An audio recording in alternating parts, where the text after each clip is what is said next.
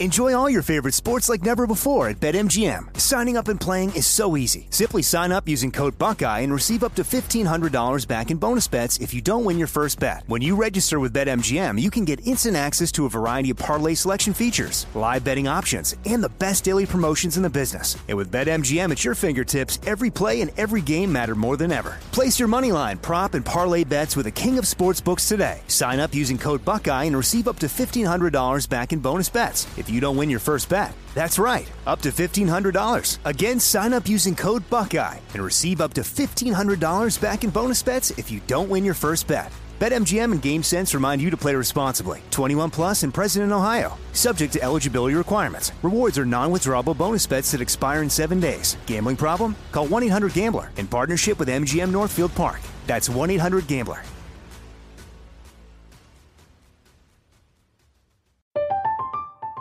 I'm Katya Adler, host of The Global Story. Over the last 25 years, I've covered conflicts in the Middle East, political and economic crises in Europe, drug cartels in Mexico. Now I'm covering the stories behind the news all over the world in conversation with those who break it.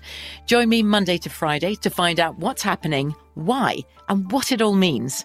Follow The Global Story from the BBC wherever you listen to podcasts. This is your moment, your time to shine, your comeback. You're ready for the next step in your career and you want an education employers respect. So you're not just going back to school, you're coming back with Purdue Global. Backed by Purdue University, one of the nation's most respected public universities, Purdue Global is built for people who bring their life experience into the online classroom. Purdue Global, Purdue's online university for working adults. Start your comeback today at purdueglobal.edu. When you buy Kroger brand products, you feel like you're winning. That's because they offer proven quality at lower than low prices. In fact, we guarantee that you and your family will love how Kroger brand products taste, or you get your money back. So next time you're shopping for the family, look for delicious Kroger brand products because they'll make you all feel like you're winning. Shop now, in store, or online. Kroger, fresh for everyone.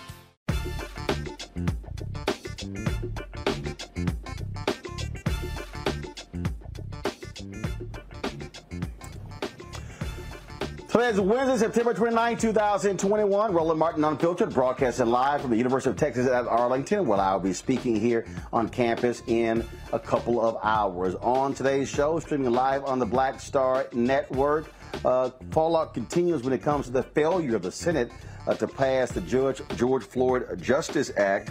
Uh, you also have Republicans who also uh, two days away from saying, "Hey, what the hell? We're going to let America default uh, on its credit." What will happen? Will they step up and actually uh, allow uh, Democrats to increase the debt ceiling? We'll break that thing down. Also, we'll talk with the attorney out of Tulsa, where they actually had a court hearing yesterday where they are trying to establish reparations uh, for the people who were the descendants of the Tulsa 1921 race massacre. We're talking to uh, Damario Simmons. Also, I sat down with author, uh, of course, noted historian Gerald Horne, talked about his new book called The Bitter Sweet Science Racism, Racketeering, and the Political Economy of Boxing. It's a fascinating conversation.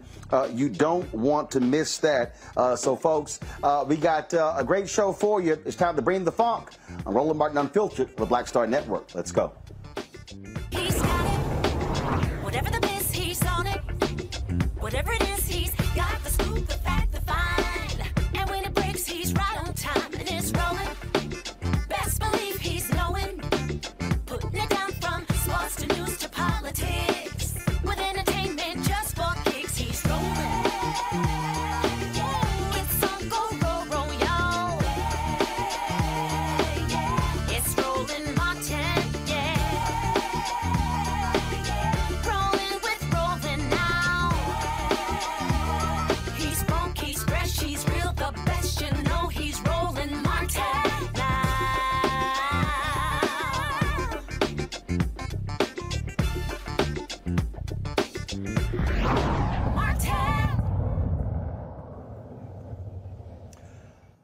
folks, uh, welcome to Roland Martin Unfiltered here on the Black Star Network. Uh, South Carolina Senator Tim Scott uh, continues to assert that uh, he was not going to support a George Floyd Justice Act that actually limited or cut funds for police. Democrats continue to insist that was not the case.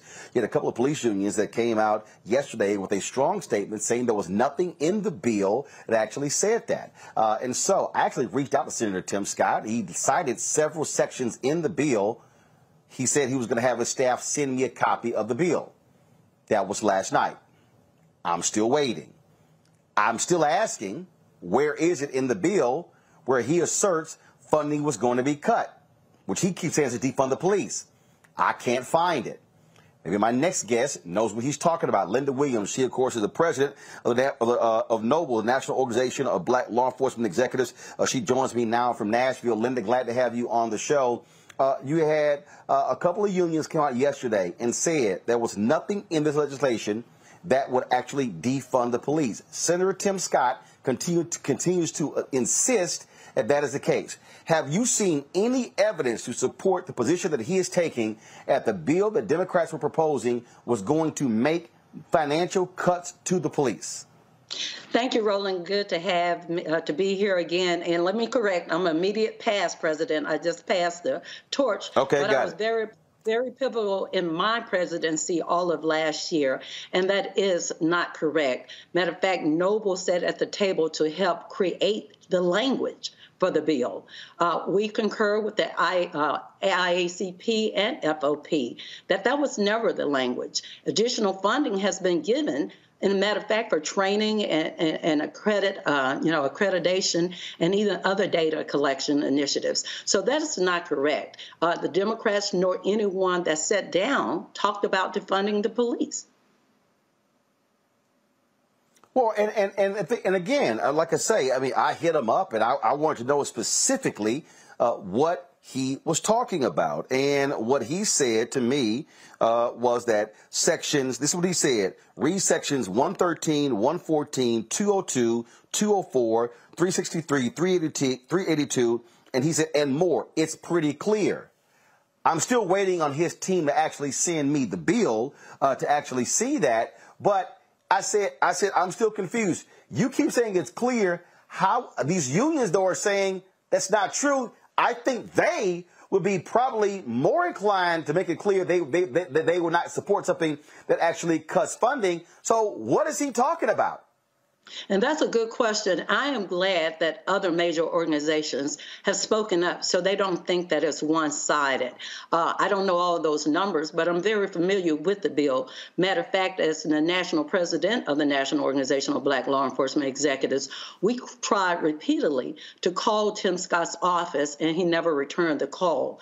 I've sat at the table with Cory Booker and even worked on legislation and, you know, uh, op-eds with Sheila Jackson Lee. Uh, uh, we're very, very much on the same page. And where he comes from left field to use this as a stall tactic, it's just not fair and it's not it's not true because it's not any language that was created and that we worked to put into the bill. So let me correct this. Let me, let me be real clear. You're saying that the National Organization of Black Law Enforcement Executives reach out to Senator Tim Scott to sit with him to discuss this bill and his, his office never returned Noble's calls. That is correct. As national president, when we uh, sat at the table repeatedly with Cory Booker and others, just to get an understanding so that we could have our voice, so that we could put the language that would be a benefit for, you know, community engagement for police officers as well as a better, you know, rapport with our communities. And so in trying to do so and to level the playing field that we could get feedback from both sides, uh, we never received a call back from uh, Scott's office. So, what do you think should happen now? You have the White House that says they are going to move forward with an executive order, but the reality is, according to that statement yesterday from these these, these other unions, they said there needs to be a national standard uh, when it comes to policing, so you don't have this patchwork of different rules and laws uh, from different states. So even though you have the executive order, you still need the enforcement of the law. What would you say to Senator Tim Scott? Uh, Senator uh, Cory Booker, uh, would you say, hey, get back to the table, stop spending all this damn time on doing, doing television interviews, and hammer out a deal? You say it better than I can, Roland. Absolutely. Get back in. You know, this is something that our country, this is not, you know, anything that's to divide us. You know, law enforcement is an extension of the communities. And the fact that we're at this repass that we are now, it's time that we sit down, forget our differences, and work on our commonalities. That law enforcement are here as the guardians of the community. And of course, that means to protect the rights and the responsibilities responsibilities law enforcement have, but to make them accountable to the communities that we protect and serve. So time is out for you know all the interviews and the stalling tactics. We need to get to the table and come back with something. Something is better than nothing, and we all have to give and take. But it's something at a time in this in our history that would you know would mark this moment in history for those generations to come that we couldn't get it right. But the time is now, and the time has passed that we have to put aside our difference and have the uh, transformation that we need in law enforcement in our communities. Uh, and you know, uh, I've reached out to different uh, families. Uh, they, the George Floyd family, not happy at all uh, with uh, what is taking place. they're deciding what is next. You know, I, will be perf- I'll be perfectly honest with you. I think I think what what should happen um, is simple. I, I think the George Floyd family and other families should come to should come to Washington D.C. And they actually, before they come, they should say, we are calling a meeting and we want Scott at the table. We want Graham at the table. We want McConnell at the table. We want Booker at the table. We want Schumer at the table and Senator Dick Durbin at the table and say, we want y'all to meet with us to explain to us why y'all can't come to a deal. I, I, I think this is the moment where the families of those affected, Walter Scott family, uh, there in South Carolina. All those families should, should say, no, no, we're going to come to Capitol Hill and see if y'all are willing to sit down with us and then, and, and, and you know what? Bring the cameras in and say, share with us, tell us to our face why y'all can't come to a deal. And you know, I, I, am with you. If you keep doing the same thing the same way, you're going to keep getting the same results. These, all those persons that sit on Capitol Hill, those are public servants. They are not above reproach or above the law.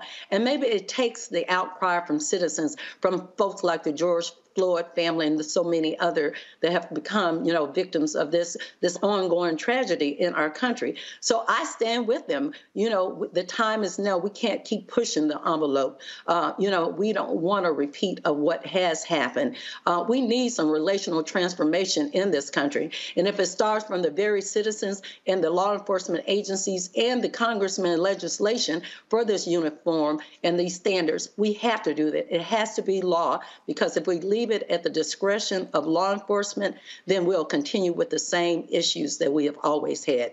The time is now. We have to come together and set aside our differences. It's not a black and white, it's not a red and blue, it's an American problem. And as citizens of America, we have to do better. All right. Linda Williams, immediate past president of Noble. We appreciate it. Thanks a lot. Thank you. And you take care and keep up the good fight. All right, thanks a lot. We'll go to my panel right now. A. Scott Bolden, uh, past uh, head of the National Bar Association Political Action Committee, attorney in Washington, D.C. Robert Patillo, of course, uh, with Rainbow uh, uh, Rainbow Coalition, Peachtree Street Project Coalition Project, and also Breonna Cartwright, political strategist. I want to talk uh, all three of you. That, to me, Robert, is if you want to talk about really forcing something, imagine if the families of people who've been impacted by police shootings if they say we're coming to Capitol Hill on Tuesday, Scott, Booker, McConnell, Durbin, Schumer, Graham, be at the meeting. I would dare one of them to say they're too busy to meet with them. Well, you know, Roland, I think that's a great idea, but I don't know how much that will actually move the needle because we all know what the operative facts are on the ground. And as Tim Scott articulated on Sunday, uh, Republicans are more interested in scoring political points than they are in actually ameliorating this issue. Um, th- this idea that no, no, but, but here's why. But here, no, no, but Robert, Robert, here's what it does. Here's what it does. What it does is it says, no, no, no, no. You sitting here saying it's not, it's not this, it's not that. No, no. sit across from the table. Since you keep saying this this year, have the have the unions there. To, to me, you put you forced them to be in a room. Ain't no more dancing around. No more sitting here. Oh, is this is that? Say no, because it's a lot different when you got to say it to a family member's face than when you say it on Fox News and CBS's Face the Nation. But these people have lied to the families' faces before. You know, we've heard Lindsey Graham say that he supported police reform. We've heard Grassley say that he supported police reform. We've heard um, McConnell and Tim Scott say they were going to shepherd this through. At the end of the day, they're a far right Republican GOP base does not want any form of police accountability or police reform. First, they said that it was um, the qualified immunity was the reason they couldn't get behind a compromise bill. Now they're saying that it's quote unquote defund the police why they can't get behind the compromise bill. The truth is that the police unions uh, and many of these law enforcement organizations control the GOP, and there's absolutely nothing that they would agree to. So what re- what would they have to do is find find those names, find those Republicans who said they are behind this, and then uh, and then fight like hell to make sure that you can get them on board. Right now, there are no Republicans who are held to account. That's why they trot Tim Scott out there uh, to pretend to be the face of it as their you know their black friend to argue about this. But at the end of the day, they don't have the numbers on the Republican side of the aisle because it does not poll well among Republican voters. This whole back the blue thing uh, is very strong on the GOP side, and they think that anything that will help minority communities or help African American communities, frankly, that will help poor white communities who are also the victims of police brutality, uh, also uh, is a negative for them. And, and also, they do not want Joe Biden to have any wins on his record going into the midterms. Uh, let's understand the GOP benefits through recalcitrance. Um, that the government shuts down and the COVID numbers go up. If the economy crashes, if you can't get police reform, you can't get voting rights done, that helps them in 2022. Uh, Brianna, bottom line is this here. Uh, I think uh, something dramatic on the part of the families is necessary so you don't have the constant back and forth political sniping here that you keep hearing on television. I hear you, Roland. I do not know um, if that will necessarily be enough, right? We've been at this for a while. Um, I think that Tim Scott, honestly, as we've seen in other uh, times, exhibits not caring about the people. So I think he can do the same thing in front of their face and be a doofus as you know on TV, etc. Um, I mean, going back to what was previously stated, even if you know qualified immunity was the reason why there couldn't be a deal, that's just, I mean, that in itself is problematic because the reason why we had, I mean, qualified immunity basically strips away what we had when we passed this uh, uh, prominent civil rights law bill. And so, really, you know, it allows for police to get away um, with killing us without any punishment because it, hi- it puts it to a higher standard to allow government officials including police officers, to, to be above the law. But, but, but, see, but, see, but, but see, Brianna, you're focused. But, but see, Brianna, you're focused on the qualified immunity part. You notice that is not. You notice in all the conversations that you have seen with Scott Booker on television, qualified immunity wasn't brought up. Scott's Scott's whole see again though break break down what he kept saying. He kept saying they wanted to cut funding, and he said that was a bridge too far. It was not qualified immunity. There are five critical components uh, to the bill. What I'm what I'm saying is is re- this is important because you have to change the narrative. And right now, the whole narrative is Dim. They want to see defend, defund the police. I wasn't down for it, so therefore that's why we're not moving too, too far. You got to sit in this space and say, point it out. Enjoy all your favorite sports like never before at BetMGM. Signing up and playing is so easy. Simply sign up using code Buckeye and receive up to $1,500 back in bonus bets if you don't win your first bet. When you register with BetMGM, you can get instant access to a variety of parlay selection features, live betting options, and the best daily promotions in the business. And with BetMGM at your fingertips, every play and every game matter more than ever. Place your moneyline, prop, and parlay bets with the king of sportsbooks today. Sign up using code Buckeye and receive up to $1,500 back in bonus bets if you don't win your first bet. That's right, up to $1,500. Again, sign up using code Buckeye and receive up to $1,500 back in bonus bets if you don't win your first bet. BetMGM and GameSense remind you to play responsibly. 21 plus and present in Ohio. Subject to eligibility requirements. Rewards are non-withdrawable bonus bets that expire in seven days. Gambling problem? Call 1-800-GAMBLER in partnership with MGM Northfield Park. That's 1-800-GAMBLER.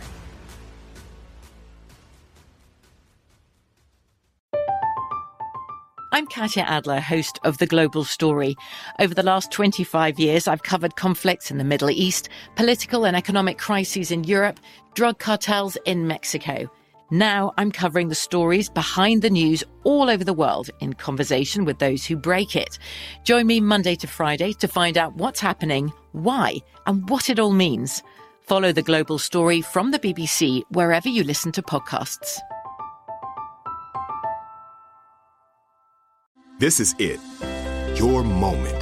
This is your time to make your comeback with Purdue Global. When you come back with a Purdue Global degree, you create opportunity for yourself, your family, and your future.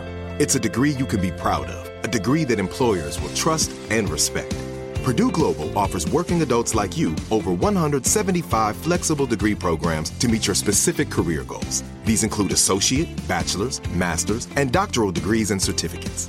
Purdue Global degree programs range from nursing to business to communication and more. Whatever your interest, we have the degree that will move you forward. You have the knowledge, you have the experience. Now it's time to get credit for the work you've done and earn the recognition you deserve with Purdue Global, Purdue's online university for working adults. You know you're worth it. We do too. So don't wait another second to get the degree that will take your career to the next level. Start your comeback today at purdueglobal.edu. We are the voice of NASCAR. The green flag is in the air, and we are underway. The great American race. The Motor Racing Network. NASCAR Cup, Xfinity, and Craftsman Truck Series Racing live on your hometown radio station and MRN or NASCAR.com. Martinsville, Talladega, the Chicago Street Course. We have the side by side action and last lap passes for the win. Photo finishes. Ryan Blaney will win. The voice of NASCAR, the Motor Racing Network. Point it out, and then sit here and have the union say, Senator, we disagree. Union, Senator, we disagree. Booker, Senator, we disagree. I, I, again, this is a narrative issue, and I think forcing forcing them uh, uh, on this whole deal and being in their face after all of this is necessary. Well, you, Roland, you may be right, but there's one missing part of your narrative that you it anticipates that they will sit down with the families. The GOP has no interest Scott, in sitting Scott, down with the families. Scott, Scott, let me Yeah. tell you, Scott, I'm gonna tell you right. Do you do you know, Scott? Let me tell you how awful it would look. I'm telling you, Yeah. this is how awful. It, again, and this is why you do it. The you do it. Okay, the visual. I'm talking about, you have the visual. care. Ima- uh, imagine. care no, no, no. Scott, uh. Scott, Scott, Scott, Scott, Scott. Follow me here. This is what I'm talking about. I'm talking about narrative. I'm talking about putting on Front Street. If you have a visual of 10, 20, 30, 40, 50 family members walking up those steps on Capitol Hill, going into going into a, a meeting room, cameras are there, Democrats on one side of the table, and you waiting to see Republicans show up. Now you have changed the narrative, and now you have forced them to have to defend why would you not sit down with the families? That's what I'm talking about. But your your narrative slightly changed.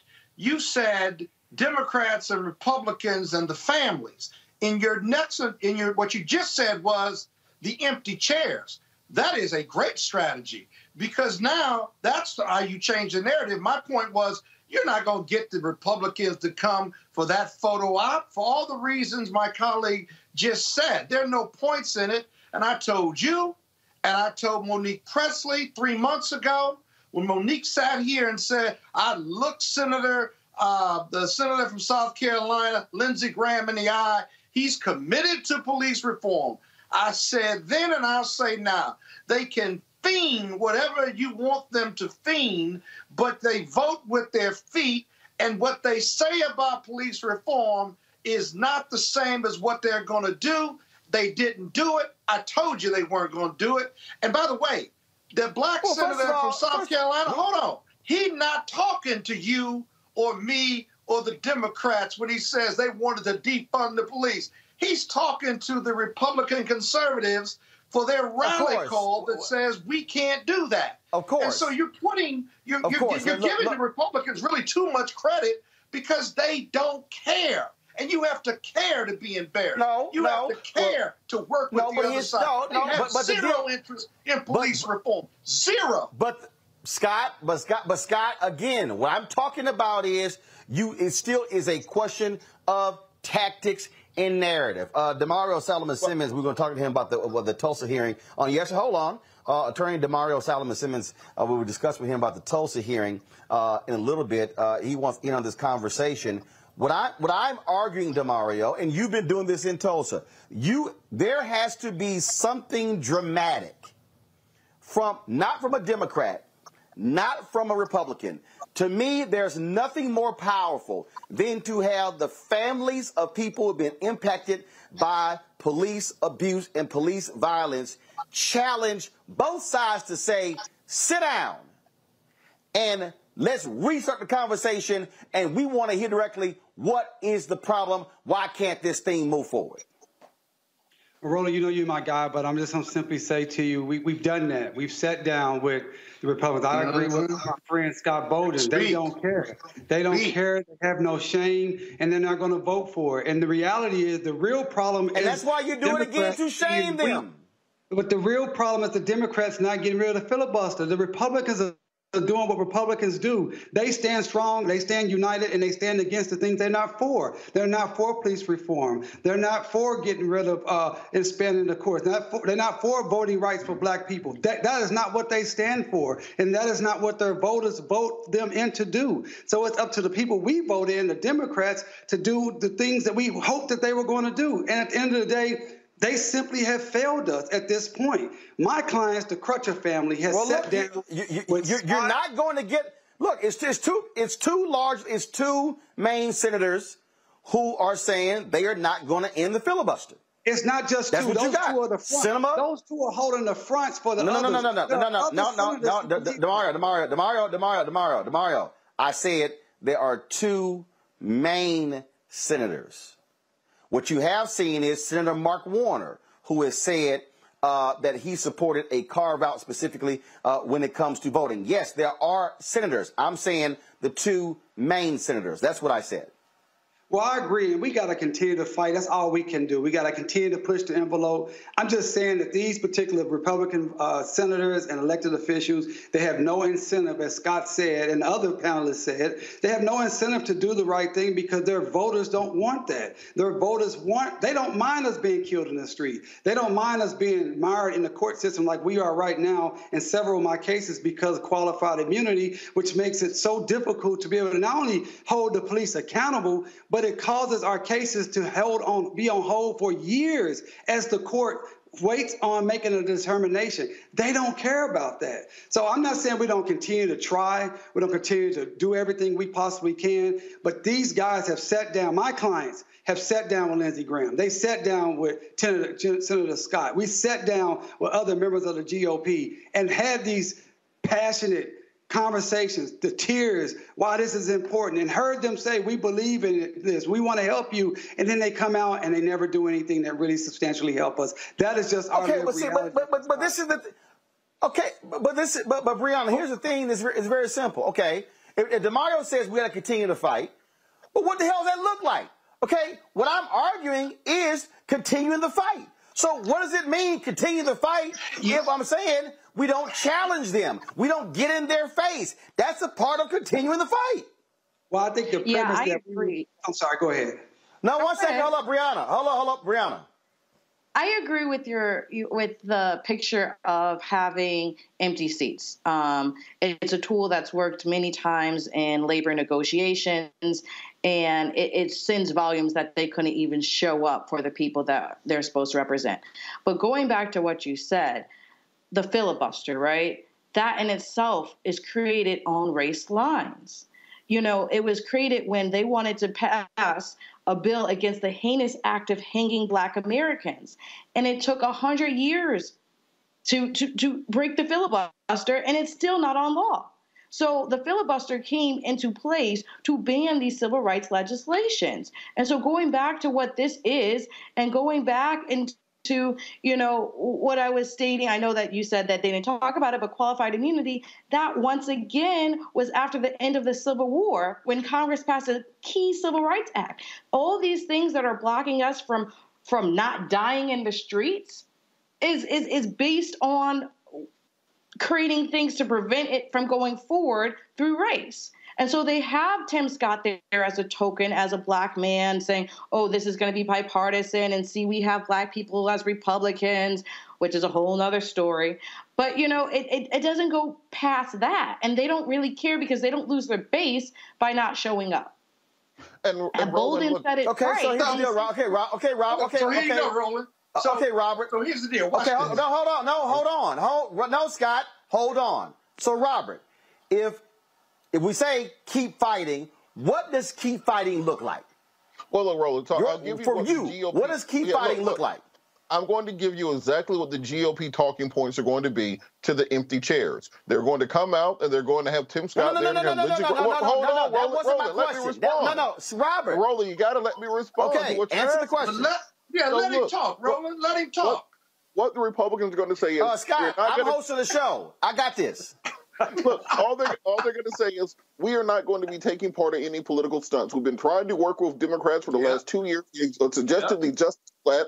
All they are attempting to do is move the ball down the field, and they want to cover up for Democratic mayors and their failures to address police reform on the local level. This is why Democrats need to be petitioning Joe Biden and the Senate leadership on the filibuster. That empty chair uh, moment worked with trying to get Mark Warner, trying to get uh, uh, Joe Manchin and Kyrsten Sinema to come up off of the filib- uh, come up off of opposition to the filibuster. That is where the battle lines are going to be. There are not ten Republicans who will vote in favor of any form of police reform. Not ten You're on not, the Senate. Robert, So- you did not answer so my not question. going to get ashamed No. Robert, Robert, Robert, Robert. I, oh, Robert, I'm going to ask you again. Answer Mm-hmm. this question. If we say let's keep fighting, what does that look like then? The fight is over the filibuster. The fight is over getting rid of the procedural rules and passing it on a 50 uh, on a 50-50 party line vote and having the vice president be able to break that tie. right now, we do okay, not have no, 50 no, you're Democrats still, who not, are you're for still not answering the question. No, you're still not. Stop. No, you're still not answering the question. I agree with getting rid of the filibuster. I'm asking you again. What do we do? What does that look like? What do the people do? What should they? What is it? I'm talking about the action, not get rid of the filibuster. What should people be doing to make that a reality? That's what I'm asking you.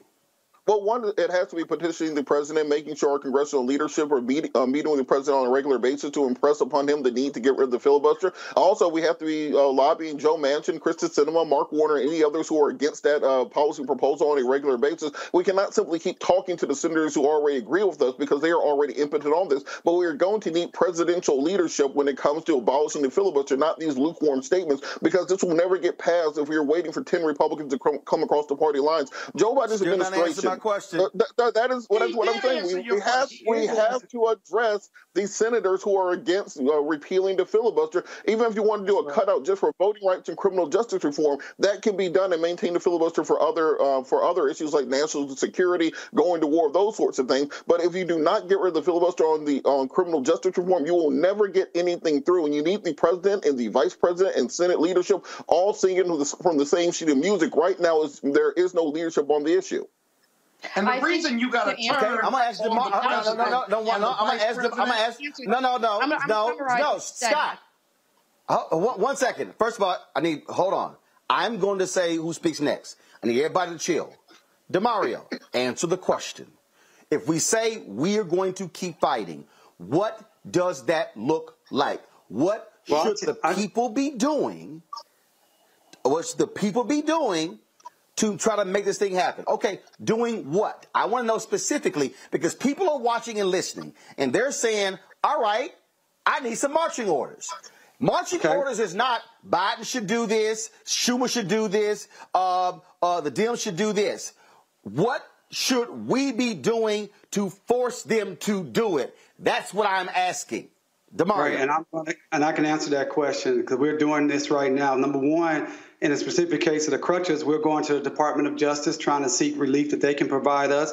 We are talking to our uh, Democratic senators. We are talking to the uh, White House, and we I, I, I agree with the brother that just was speaking. We need to put the pressure on the President of the United States of America to come out with a forceful uh, statement that this filibuster must go away. He was elected by black people out of because he said he was going to be for racial equity and that he was going to do the things that we needed to do so we could vote and live without police violence and have an opportunity to be successful and safe in this country. He has not done it. He came to Tulsa to talk about the massacre. He talked about equ- equity, but he hasn't done anything. He hasn't passed anything. He hasn't signed an executive order. He hasn't come out and said, I am against the filibuster. I want this bill passed and the filibuster needs to go away, period. He has not done that. And that's where the fight is. These Republicans are not going to change themselves. They are doing what they've been, uh, their job. I respect Republicans for that because they do exactly what they say they're going to do. We don't like you, Negroes. We don't want you to vote. We don't care if you killed in the streets. We're not going to help you. And they don't do it. And we continue to beg them while the Democrats who say they're for us,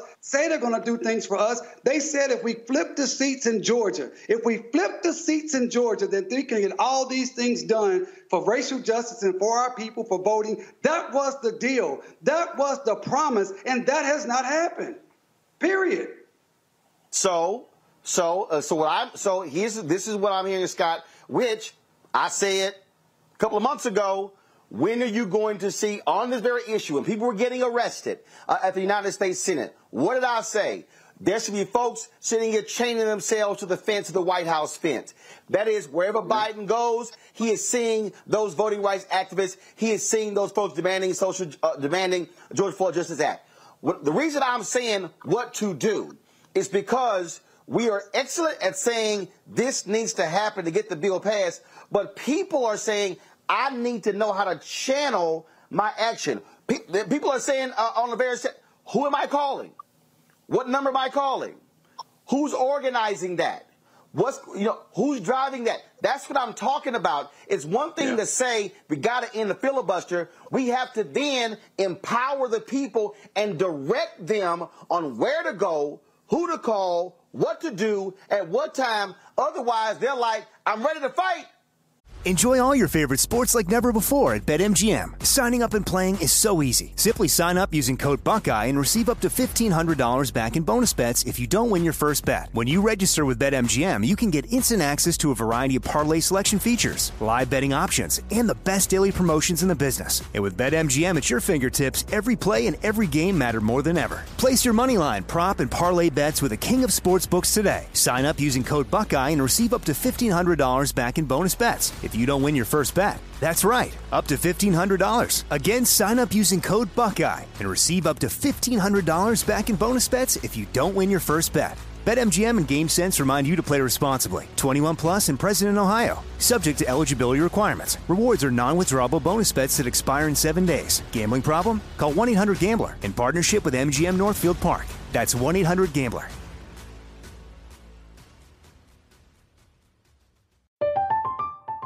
I'm Katya Adler, host of The Global Story. Over the last 25 years, I've covered conflicts in the Middle East, political and economic crises in Europe, drug cartels in Mexico. Now I'm covering the stories behind the news all over the world in conversation with those who break it. Join me Monday to Friday to find out what's happening, why, and what it all means. Follow the global story from the BBC wherever you listen to podcasts. This is it. Your moment. This is your time to make your comeback with Purdue Global. When you come back with a Purdue Global degree, you create opportunity for yourself, your family, and your future. It's a degree you can be proud of, a degree that employers will trust and respect. Purdue Global offers working adults like you over 175 flexible degree programs to meet your specific career goals. These include associate, bachelor's, master's, and doctoral degrees and certificates.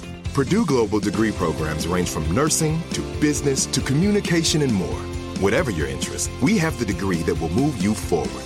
You have the knowledge, you have the experience. Now it's time to get credit for the work you've done and earn the recognition you deserve with Purdue Global, Purdue's online university for working adults. You know you're worth it. We do too. So don't wait another second to get the degree that will take your career to the next level. Start your comeback today at purdueglobal.edu. We are the voice of NASCAR. The green flag is in the air, and we are underway. The great American race. The Motor Racing Network. NASCAR Cup, Xfinity, and Craftsman Truck Series Racing live on your hometown radio station and MRN or NASCAR.com. Martinsville, Talladega, the Chicago Street Course. We have the side by side action and last lap passes for the win. Photo finishes. Ryan Blaney will win. The voice of NASCAR, the Motor Racing Network. But, but there are groups doing. But there are groups doing But it. this fight, They're basically this legal fight is far more sophisticated than that, though. Because Hold on, we've one done all second, the- one second. Scott, one second. Scott is talking. Hold on. Scott, go. This fight is far more sophisticated than taking it to the streets and getting arrested. We've done all of that, right? This White House has got to step up. I am sick and tired of the rhetoric of this White House. I want their rhetoric to become a reality. And the reality is that only the White House has the power to pressure those two senators to end the filibuster and those who may be on the fence. And we have not made them do it. So, how do we make them do it? We get the top six, top eight civil rights organizations to go meet with him and put pressure on him because of their constituency, constituencies behind them and demand that he do something about Manchin and Sinema. Do something about it. Cut a deal. Cut them off. Cut them away. Cut them out because they are not being loyal. The Republicans are loyal. They don't Right. care. They had the biggest embarrassment in the White House, and they stuck with him, right? They were loyal soldiers. The Democrats haven't been loyal soldiers, and you got to make them jump jump in line and make them do what they're supposed to do. And Biden and Harris and this White House have not done it. They'll do it for the budget. They'll do it for the infrastructure, but they won't do it for police reform or voting rights, and then demand that Black And I- America votes and for so them Bri- again in 2022. What really needs to happen, the only way this is going So, to change Brianna, was- is you outvote them. You outvote them in 2022, but guess So- what? so- so- so, What's Brianna- the Democratic argument for black people voting for them again when we put them in the White House and they failed us within two years of 2022? That's your problem. That's a so bigger Brianna, I'll make this. So, so Brianna, I'll say this. Well, I said Brianna, I'll say this also. All those folks who were protesting in cities all across America after the death of George Floyd in May of uh, 20, uh, 20 uh, of last year, 2020, where y'all at? See, what has to happen is a return to the streets. What has to happen is mass protests. That has to happen. And so that also what has been the case. What you've seen over the last three months, six months, you've seen largely black organizations. You've seen the Black Women's Roundtable, National Coalition on Black Civic Participation. You've seen uh, Black Voters Matter. You've seen others. You've seen them engage uh, in um, uh, mass in, in protest, civil disobedience. What you have not seen are the hundreds of thousands and millions who were saying justice for George Floyd, as they say, where you at, Brianna? I so I hear you. I I don't. I think I agree with Bolden in the sense of I do not think those protests is going to move the needle enough. I do think that we need to be in every meeting. I think we need to have these conversations. I think we need to have them on social media, TV, in the streets, everywhere, kitchen tables, and have you know the faces out right? Have these civil rights organizations out. Uh, as it's previously stated there are organizations focusing just on this. Um, you can say that there was a protest after george floyd but you see how far the george floyd act has has, gone. I just i don't i don't think that us protesting and like bolden said us getting arrested and everything that we've been doing up until this point is pushing the needle far enough. I think the fact of we we, we put it back into So right what we- pushes the needle? So what pu- what pushes the needle? I think if we collectively come together and state one statement and, and show the numbers within that and that they can lose their job and have and literally show okay this is this is not this is not working this is who we're going to replace you with.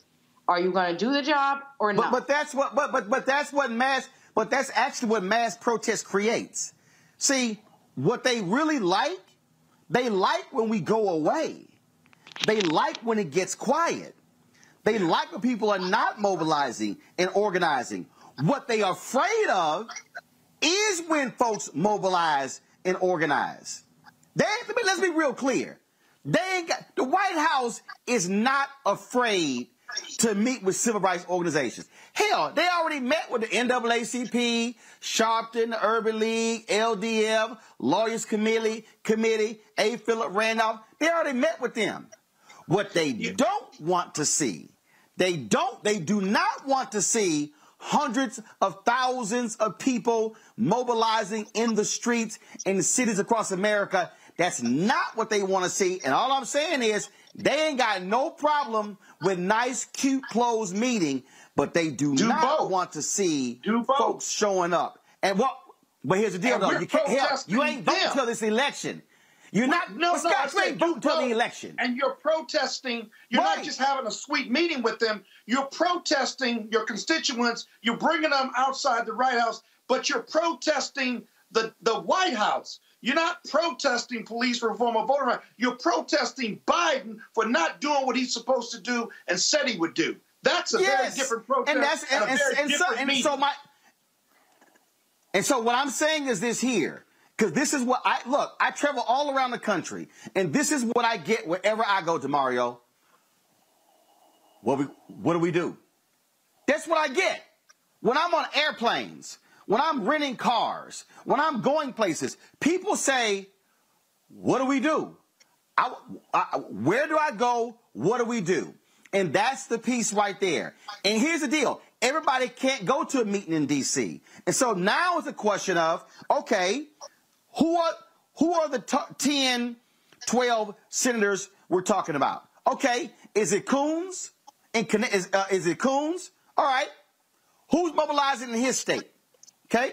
Who the folks mm-hmm. moving on Sinema in Arizona? Who the folks mm-hmm. moving on Feinstein in California? Who the folks moving on Warner in Virginia? That's what I'm talking about. So what I'm saying is we've got to give our people direction on who to call, where to go, what to do, because they're saying I'm ready, but ain't nobody giving the call. Well, Damario, think, go ahead.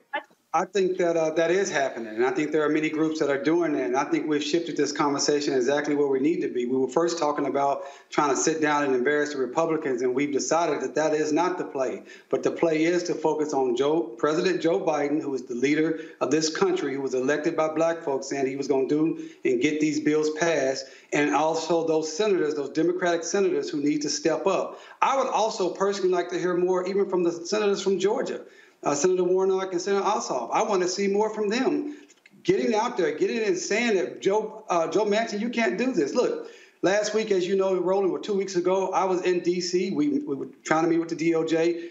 As you know, uh, Dr. Tiffany Crutcher, my client, we ran into Joe Manchin on the street because we were at the wharf and he lived Right. down there. And she went up to him and she challenged him right then and there. And we want these Democratic senators to do the same thing. Stop playing nice with these folks. Our lives are on the line, period. Our lives are on the line, period. I said again, our lives are on the line, period. It is not time to be trying to talk nice, anything. How the hell did Lyndon B. Johnson?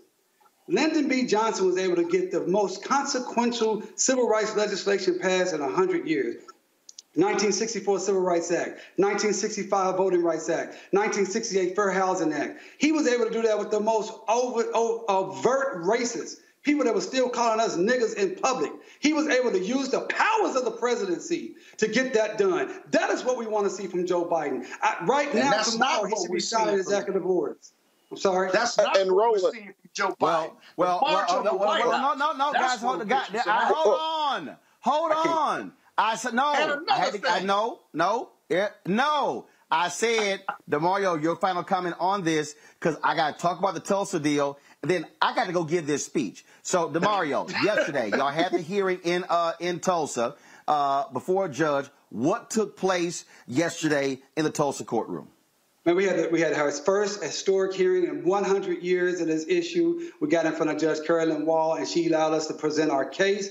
It went six hours of argument, which Scott knows is a very long time in the courtroom. Our three living Damn. survivors were actually there, and they stayed the entire time. And listen, we were able to put forth a magnificent case. I'm so proud of my team of lawyers from around this nation came together, put on the very best case possible. And all we're asking at this point is that the judge allow us to move forward. The defendants, the perpetrators of the massacre, those who bombed and murdered our people and continue, continue this harm for 100 years are trying to kick us out of court. They want the judge to do what every other Yeah. judge in Tulsa has ever done, not giving us an opportunity to prove our case. But we feel very strong about the opportunity to prove our case.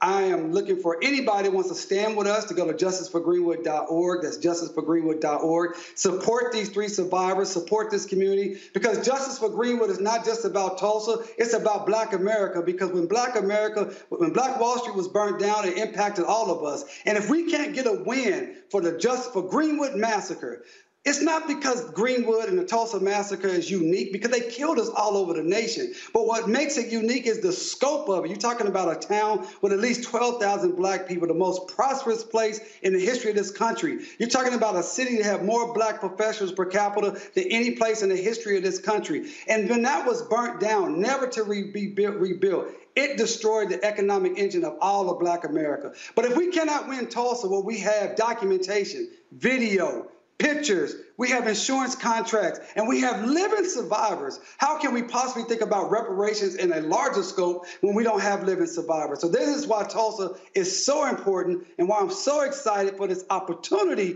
for our judge to allow us to move forward and give our three living survivors. Can you imagine? being 107 years old, 106 years old, 100 years old, and be in court and hear the people that burned down your community tell you that you don't have an injury, tell you that you don't have anything uniquely special about your injury. That's what happened yesterday. That's why we need the country behind us. That's why we need Black America to support Justice for Greenwood Foundation. And that's why we must have this win in Tulsa. And we're looking forward to our judge to giving us this opportunity to move forward so we can prove our case. We can do it if we're given the opportunity. So you presented the case. What is next? Would the judge get any indication how long um, it would take to rule on this? She did not give us a definite time period. What she told the local media was that she was going to do it timely and as soon as possible.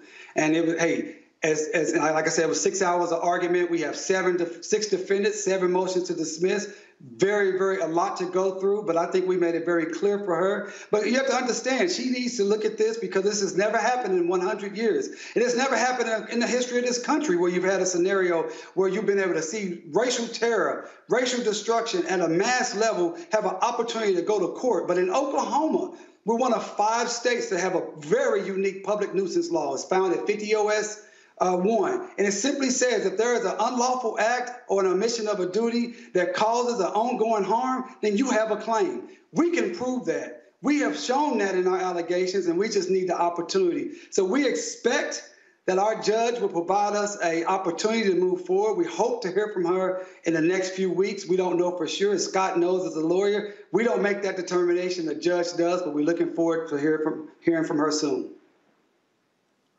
All right, Damario Simmons, we certainly appreciate it, man. Thank you so uh, very much. Uh, Roland, thank you for everything uh, you do. For that, and we'll be we'll be following that as well. Thank you, brother. We appreciate right, I everything you appreciate that. Thank you very much. Uh, so uh, this is a truncated edition of Roland Martin Unfiltered with our panel.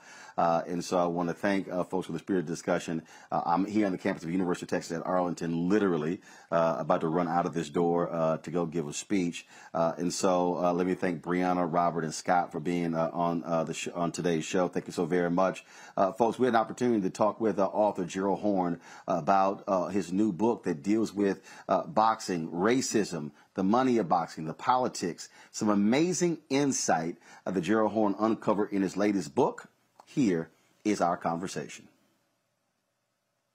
Enjoy all your favorite sports like never before at BetMGM. Signing up and playing is so easy. Simply sign up using code Buckeye and receive up to $1,500 back in bonus bets if you don't win your first bet. When you register with BetMGM, you can get instant access to a variety of parlay selection features, live betting options, and the best daily promotions in the business. And with BetMGM at your fingertips, every play and every game matter more than ever. Place your moneyline, prop, and parlay bets with the king of sportsbooks today. Sign up using code Buckeye and receive up to $1,500 back in bonus bets if you don't win your first bet. That's right, up to $1,500. Again, sign up using code Buckeye and receive up to $1,500 back in bonus bets if you don't win your first bet. BetMGM and GameSense remind you to play responsibly. 21 plus and present in Ohio. Subject to eligibility requirements. Rewards are non-withdrawable bonus bets that expire in seven days. Gambling problem? Call 1-800-GAMBLER in partnership with MGM Northfield Park. That's 1-800-GAMBLER.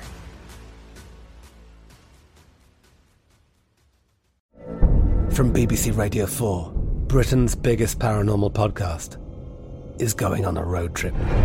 I thought in that moment, oh my God, we've summoned something from this board. This is Uncanny USA. He says, Somebody's in the house, and I screamed. Listen to Uncanny USA wherever you get your BBC podcasts, if you dare.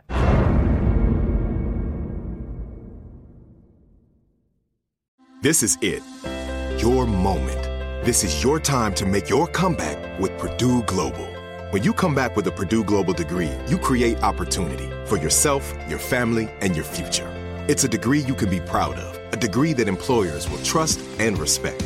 Purdue Global offers working adults like you over 175 flexible degree programs to meet your specific career goals. These include associate, bachelor's, master's, and doctoral degrees and certificates.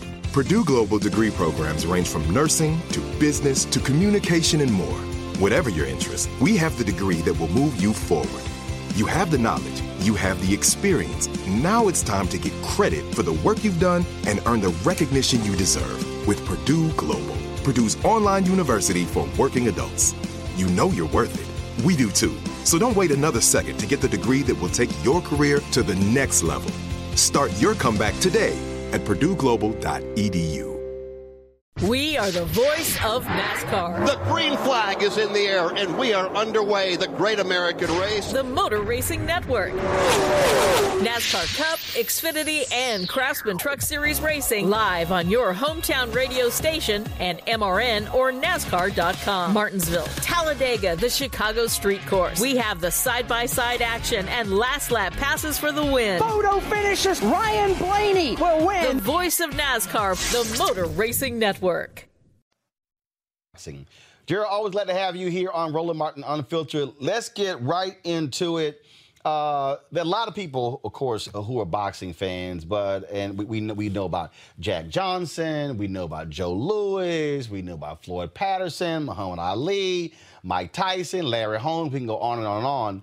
But people really don't understand uh, the seedy, uh, corrupt history of boxing in this country and in this world. Well, the cliche that used to be used with regard to boxing is that it's so morally corrupt that, but for the lack of headroom, the matches should be held in sewers.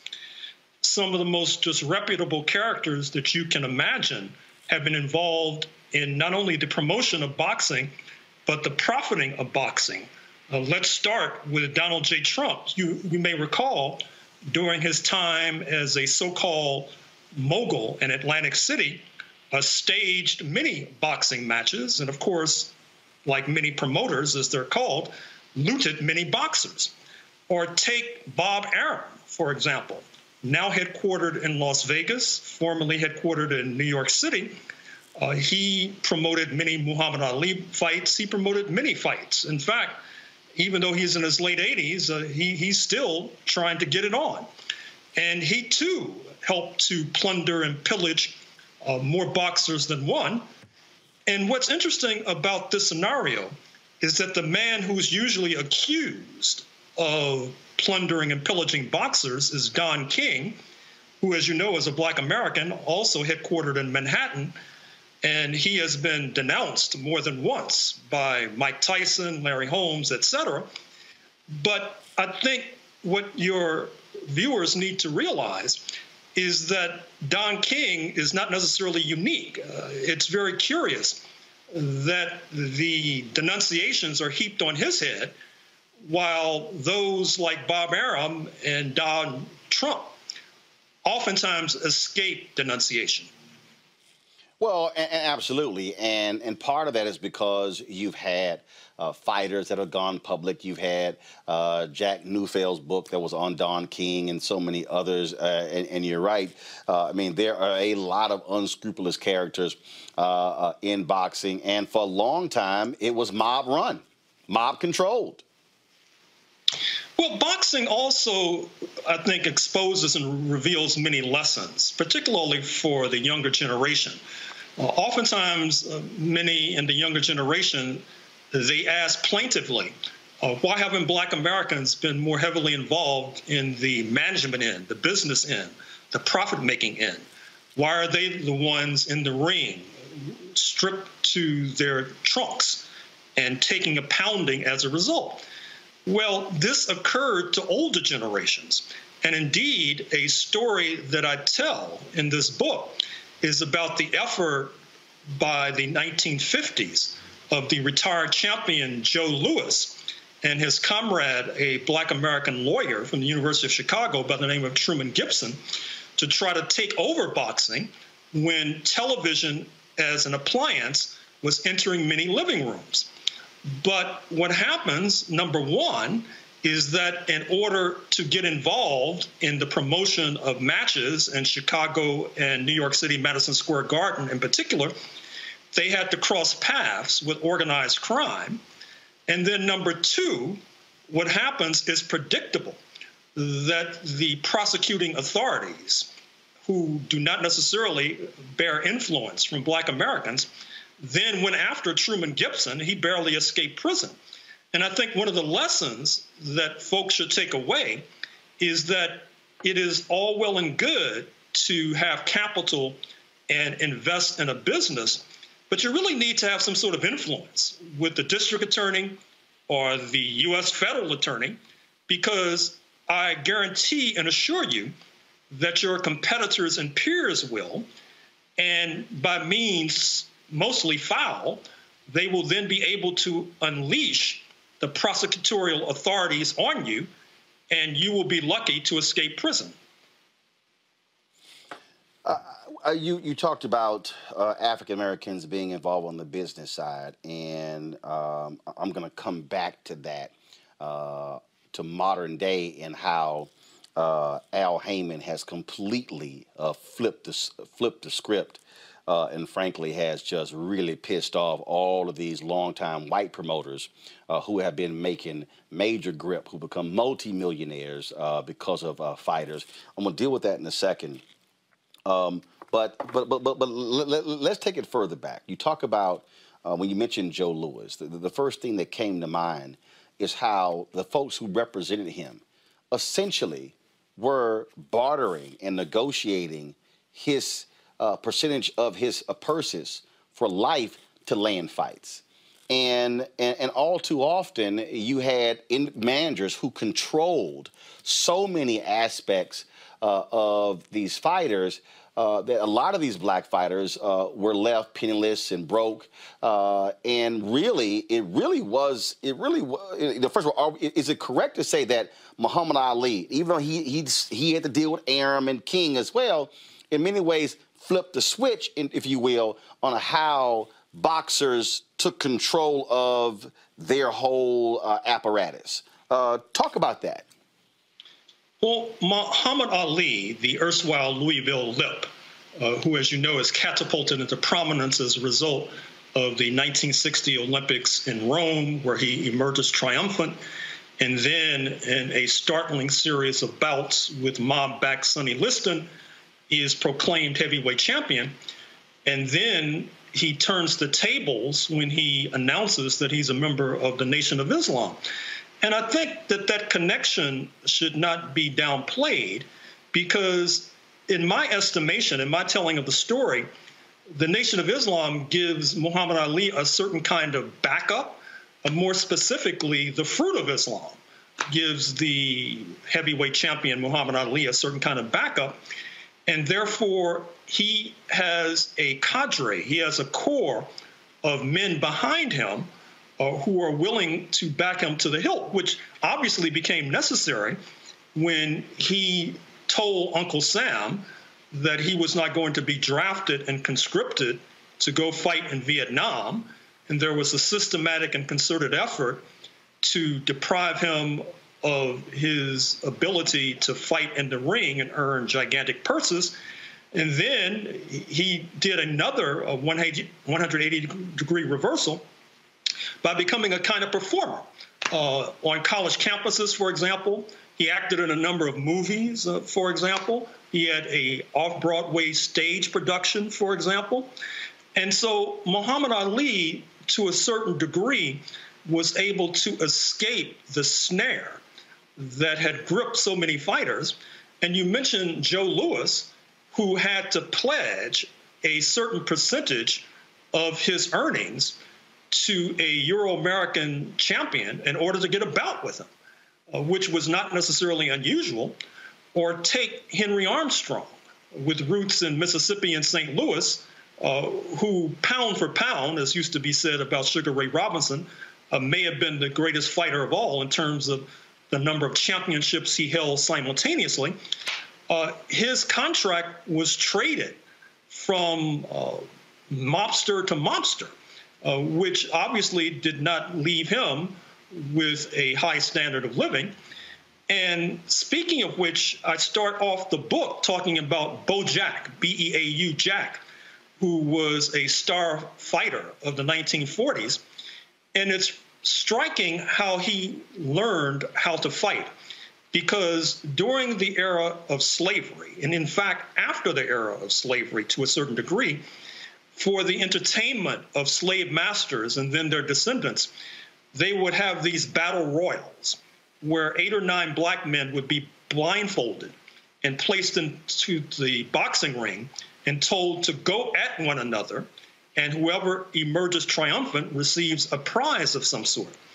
Well, Beau Jack of Augusta, GA, Augusta, Georgia, uh, proved to be a startling success with the so called Battle Royal.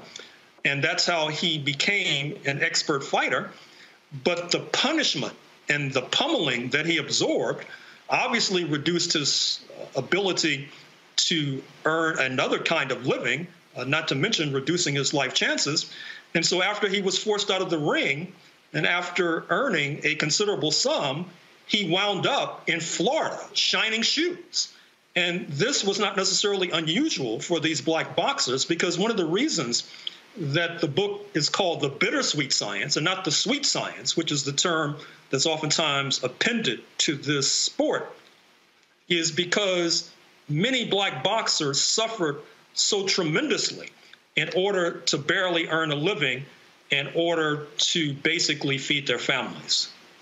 You talked about, and obviously in that part there, the racketeering part. Um, let's talk about the racism part. Uh, we can go back to Jack Johnson. Man, white folks lost their mind when this brother. uh, and, and, and, and, describe for people, because first of all, bo- bo- boxing today is is such a sad state uh, and, and really uh, boxing that we know it, um, you rarely get the kind of attention that you used to. Uh, people now you just look at the UFC, which is a different type of fighting.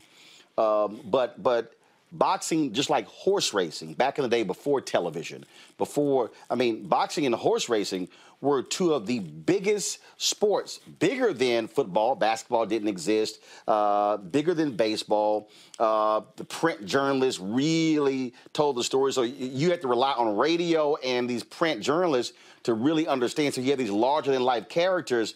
But white folks in America, ooh, they lost their mind when that black man beat the hell out of that white man and became uh, the boxing champion. Well, Jack Johnson the so-called um, the man who induced the Great White Hope, which was the name of a, a Broadway play, then a movie starring the great actor James Earl Jones portraying Jack Johnson on the silver screen. And as the title suggests, after Jack Johnson, born in Galveston, Texas in 1878, became the heavyweight boxing champion by 1910, you are correct to suggest that it induced a certain amount of hysteria. Because recall that this is the era of lynching.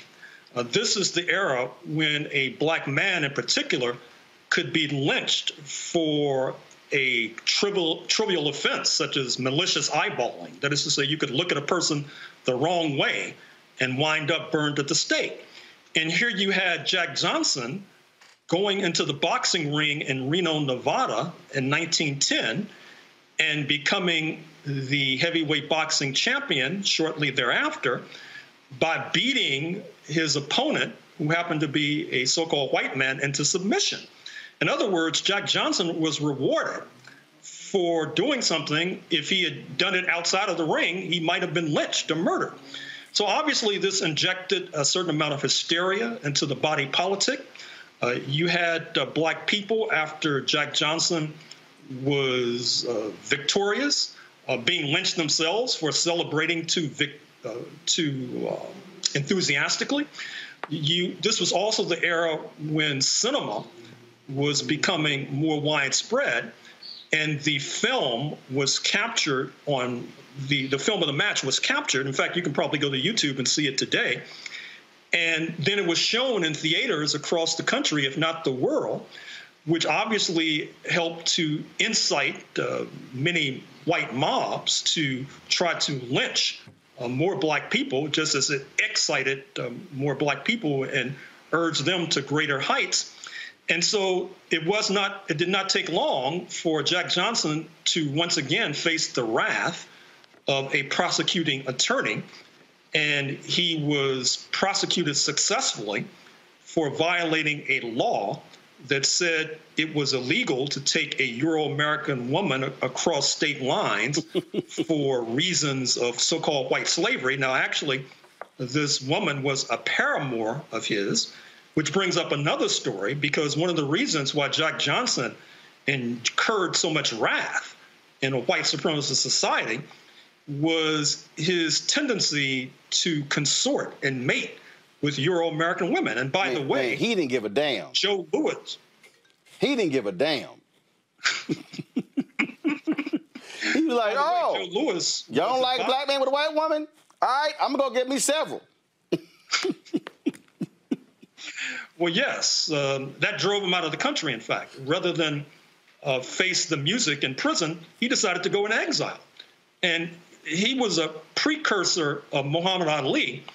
Perhaps, if you uh, can accept this, he may have been more militant and radical than Muhammad Ali, because he went into exile in Mexico, and then tried to set up a base in Mexico from which attacks could be launched on Texas and the other white supremacist states of the United States of America. Obviously, this too infuriated the authorities.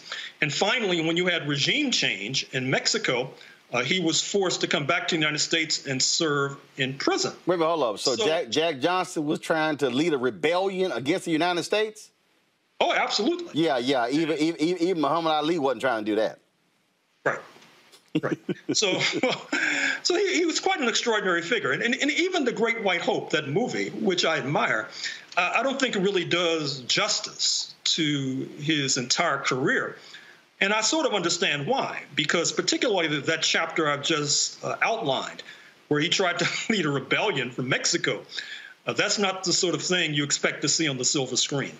Well, keep in mind, Jack Johnson also uh, was a native Texan. Uh, and That's so, right. uh, uh, you know, so that that sort of plays. You know, we are we black Texans are a bit rebellious. Uh, so I understand. Enjoy all your favorite sports like never before at BetMGM. Signing up and playing is so easy. Simply sign up using code Buckeye and receive up to $1,500 back in bonus bets if you don't win your first bet. When you register with BetMGM, you can get instant access to a variety of parlay selection features, live betting options, and the best daily promotions in the business. And with BetMGM at your fingertips, every play and every game matter more than ever. Place your money line, prop, and parlay bets with the king of sportsbooks today. Sign up using code Buckeye and receive up to $1,500 back in bonus bets if you don't win your first bet. That's right, up to $1,500. Again, sign up using code Buckeye and receive up to $1,500 back in bonus bets if you don't win your first bet. BetMGM and GameSense remind you to play responsibly. 21 plus and present in Ohio, subject to eligibility requirements. Rewards are non-withdrawable bonus bets that expire in seven days. Gambling problem? Call 1-800-GAMBLER in partnership with MGM Northfield Park. That's 1-800-GAMBLER.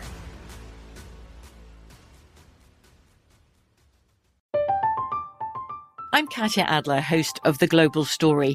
Over the last 25 years, I've covered conflicts in the Middle East, political and economic crises in Europe, drug cartels in Mexico. Now I'm covering the stories behind the news all over the world in conversation with those who break it. Join me Monday to Friday to find out what's happening, why, and what it all means. Follow The Global Story from the BBC wherever you listen to podcasts. This is it. Your moment.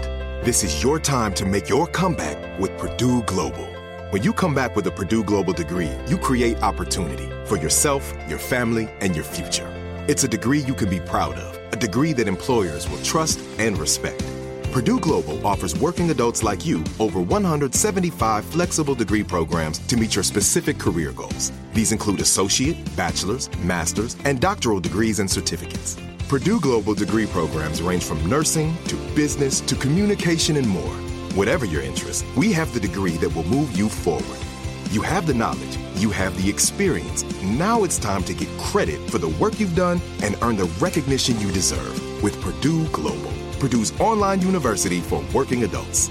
You know you're worth it. We do too. So don't wait another second to get the degree that will take your career to the next level. Start your comeback today at purdueglobal.edu. We are the voice of NASCAR. The green flag is in the air, and we are underway. The great American race. The Motor Racing Network. NASCAR Cup, Xfinity, and Craftsman Truck Series Racing live on your hometown radio station and MRN or NASCAR.com. Martinsville, Talladega, the Chicago Street Course. We have the side by side action and last lap passes for the win. Photo finishes. Ryan Blaney will win. The voice of NASCAR, the Motor Racing Network. Yeah, more, more rebellious than I think even black Texans realize. I mean, can I add a vignette about uh, some new revelations about Juneteenth? Yeah, go ahead. So, you know, I'm, I'm working on this book that would have been published now, but for the pandemic. So, we all know about Juneteenth, June 19, 1865. Supposedly, General Granger shows up and tells the Negroes that they're free. But what's downplayed is that he was accompanied by 75,000 so called colored troops. And why did he need so much backup? He needed so much backup because the settlers in Texas, which was the Confederate state least damaged by the Civil War, and was the Confederate state in which uh, slave owners from Louisiana and Arkansas were bringing their enslaved during the Civil War, because you saw the black population increase exponentially. They had this idea of resuming slavery in Texas. And not only that, but recall that Mexico, the southern neighbor of Texas, was then under French rule. They were supporting the Confederacy. And so many of the black people were going to be deported into Mexico to continue slavery. Jefferson Davis, the head of the Confederacy, he was captured after the fall of Richmond trying to escape to Texas so he could lead this rebellion. So these 75,000 black troops then became a hammer uh, against the French troops uh, in Mexico, against the Confederates in Texas, and helped to save the United States from resuming the U.S. Civil War under a different guise. Wow. And that, I, I actually had not heard that. Where, uh, where'd you discover that? I've been spending a lot of time doing research in the past um, few months during the pandemic, reading microfilm on lockdown. Uh, U.S. State Department reports from Mexico, for example. Also, you know, excuse me if I'm going on too much about No, this. go ahead. Go ahead. But, I keep, t- I keep the- telling you, Gerald, it's a black owned show. We good. Go ahead. we can talk about black stuff. We good. Okay, so the French in Mexico to had brought African soldiers from Algeria, which they had colonized in the in 1830, and also from Egypt and Sudan, which they deeply influenced, thousands and thousands to uh, Mexico as backup. And that's why General Granger needed these 75,000 so called color troops, because this was going to be, pardon the expression, another battle royal uh, that was going to unfold. And the man in charge of the Confederate effort, Matthew Fontaine Maury, M A U R Y, who until last year had a statue in his honor in Richmond, Virginia, he was the mastermind of this plot to continue slavery. And by the way, even before then, he had this other diabolical plot of deporting all the black people. This is before the U.S. Civil War, deporting all the black people to Brazil. And that plot was also thwarted, which helps to explain why we are now in North America speaking English and not in Brazil speaking Portuguese. Wow.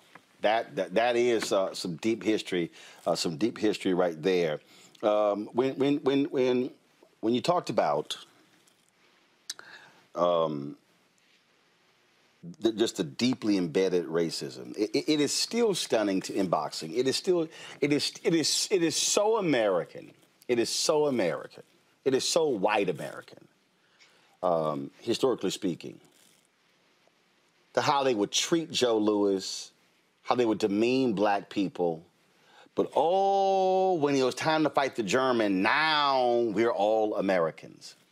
It is sort of like, oh, black soldiers fighting in World War One, uh, fighting in World War Two, uh, fighting in Korea and Vietnam. Oh, you're an American. Oh, but when you bring your black ass back to the United States, you a nigga.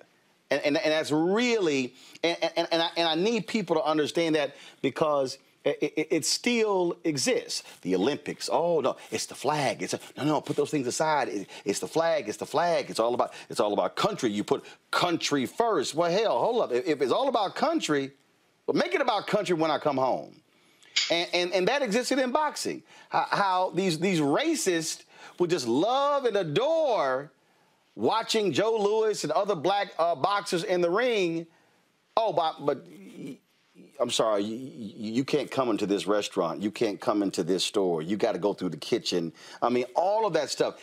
Th- that to me is just, it, it is still uh, mind boggling uh, to imagine living through that and dealing with that and that contradiction.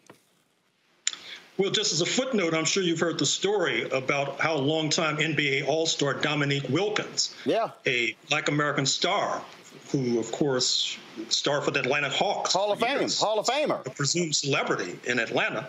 Uh, he was turned away from a restaurant recently. In it, and I think it was in Buckhead, which, as you know, is pr- trying to secede from Atlanta uh, because I guess they don't want to live under a black mayor. But with regard to Joe Louis, uh, you are correct. Uh, recall that he had these significant fights in the 1930s with the German fighter Max Schmeling. And he lost one of those fights, won two. But what's remarkable is that Joe Louis then went on to raise money on his own dime through promoting U.S. war bonds. When the United States was in a war with Germany, he did yeoman duty and yeoman service for the United States government at its time of need. And yet, after World War II ended, circa 1945, and particularly after he retired, circa 1949, 1950, the U.S. authorities, the taxman, the Internal Revenue Service, came after him with a vengeance. They figuratively uh, held him up by the ankles and, and shook, shook him until all the coins fell out of his pockets. And then when he tried to promote boxing with Truman Gibson, as I talked about a moment ago, then they went after Truman Gibson and he barely escaped prison. And ironically enough, after all of the money that Joe Louis earned as a result of these attacks from the U.S. government that he served so loyally, uh, he wound up as a greeter at a Las Vegas casino. Uh, that is to say, uh, akin to a person who greets you when you walk into a, a Walmart.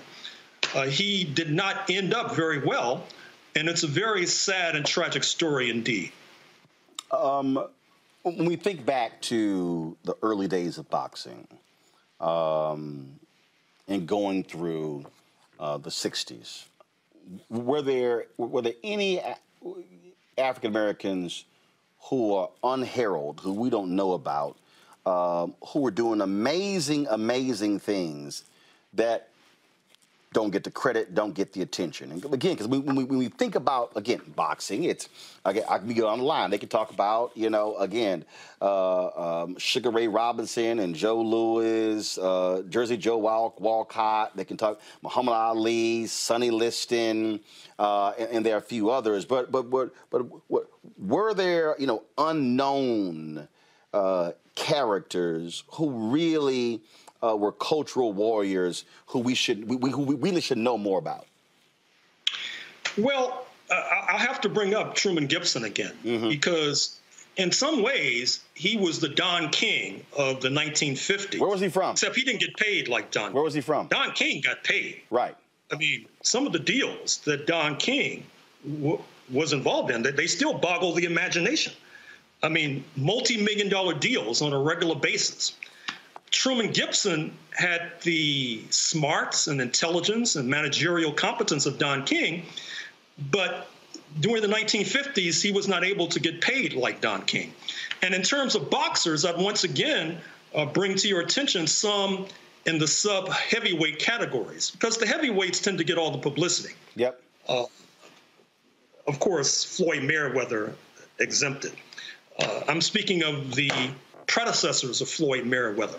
Not only a, a boxer like Sugar Ray Robinson, who you mentioned, uh, who, as you know, was oftentimes viewed as the greatest fighter of them all, uh, but those who were in that same chronological era, uh, boxers who I've mentioned, such as uh, Henry Armstrong, uh, Beau Jack, and going back to the turn of the century, uh, Joe Gans. I, I think if there are any youngsters in your audience who are budding boxers, they really should study Joe Gans, G A N S, because a lot of so called scientific boxing was based on what he developed uh, over a century ago. And basically, you probably can find books and perhaps even movies that demonstrates his scientific way of boxing. And, and as a matter of fact, Jack Johnson in some ways patterned him his boxing style after Joe Gans, G A N S. You you you mentioned um, you, you mentioned Don King, and and I dare say um, when you talk about it again, I am not vouching for Don King, his family. They reached out to me to record a video for his 90th birthday party to include in it. So it's coming up soon. So I got to find out things I have even recorded and send it. Um, but he really did muscle in on the action. And man, he pissed off a lot of white folks in boxing uh, because he used his mouth and his moxie at a time after the civil rights movement that you had this whole uh, "Say it loud, I'm black and I'm proud," uh, and and he and he really uh, changed the game, if you will, and and and forced and became a force to be reckoned with. And these white promoters had no idea how in the hell it happened. Well, you know, it's interesting about Don King. Uh, and his ability to muscle his way up into the top of the pyramid in terms of boxing. A moment ago, you mentioned uh, Jack Newfield, the late journalist out of New York, former columnist for the Village Voice, now defunct, who wrote a scathing and scalding book attacking Don King. But what was striking about Jack Newfield's journalism is that for whatever reason, uh, he tended to not scrutinize Bob Arum, uh, who was Don King's uh, major competitor and major peer. In fact, I recall when I was uh, in New York doing anti apartheid work in the 1980s, and uh, uh, Bob Arum had brought these boxes over from apartheid South Africa because that's a major part of the story that I tell. And we tried to get uh, Jack Newfield to do a story about it. He wouldn't do it. In other words, it seemed to me that he was almost acting as a flack for Bob Arum, Don King's major competitor.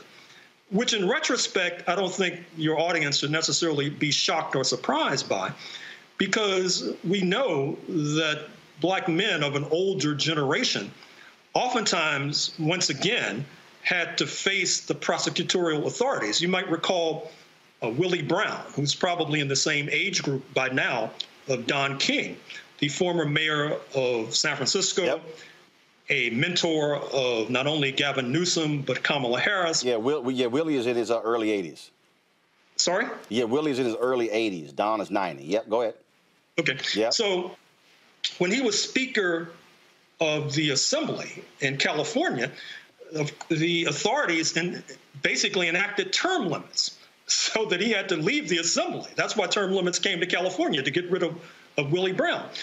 And he was so notorious in terms of being able to elude the prosecutors that you might recall that in one of the Godfather movies, Willie Brown plays himself. Godfather 3. Uh, yep. Godfather right. 3. where where he, he plays himself as, as a politician who's able to elude the authorities. So you know you're notorious when you get to play yourself in a movie and acting, which you actually do in real life. And Therefore, what happened to Don King was not necessarily unique or peculiar to Don King. It was the lot and the fate of any black man in particular who was trying to climb the greasy pole of success. We talked about the racism and racketeering part. Uh, explain the, what you call what you describe as the political economy of boxing. What does that mean? What that means is that economics is political. I think that's the sub theme of what I've been trying to explain thus far.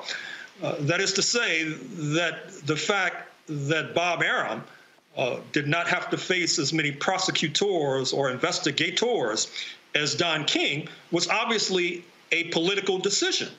Likewise, who is able to earn money and who is not able to earn money is an economic factor.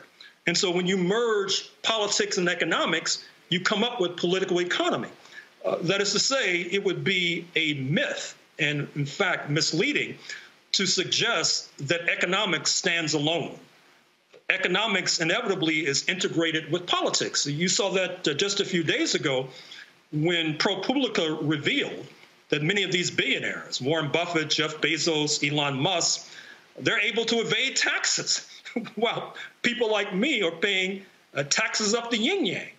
In other words, they're able to accumulate wealth as a result of the Internal Revenue Service, which is a political agency, an agency of the US government, not being able, because of various regulations and rules, not being able to extract taxes from them that would then go to healthcare, education, et cetera. That's what we mean by political economy. Enjoy all your favorite sports like never before at BetMGM. Signing up and playing is so easy. Simply sign up using code Buckeye and receive up to $1,500 back in bonus bets if you don't win your first bet. When you register with BetMGM, you can get instant access to a variety of parlay selection features, live betting options, and the best daily promotions in the business. And with BetMGM at your fingertips, every play and every game matter more than ever. Place your moneyline, prop, and parlay bets with the king of sportsbooks today. Sign up using code Buckeye and receive up to $1,500 back in bonus bets. If you don't win your first bet. That's right, up to $1,500. Again, sign up using code Buckeye and receive up to $1,500 back in bonus bets if you don't win your first bet. BetMGM and GameSense remind you to play responsibly. 21 plus and present in Ohio. Subject to eligibility requirements. Rewards are non-withdrawable bonus bets that expire in seven days. Gambling problem? Call 1-800-GAMBLER in partnership with MGM Northfield Park. That's 1-800-GAMBLER.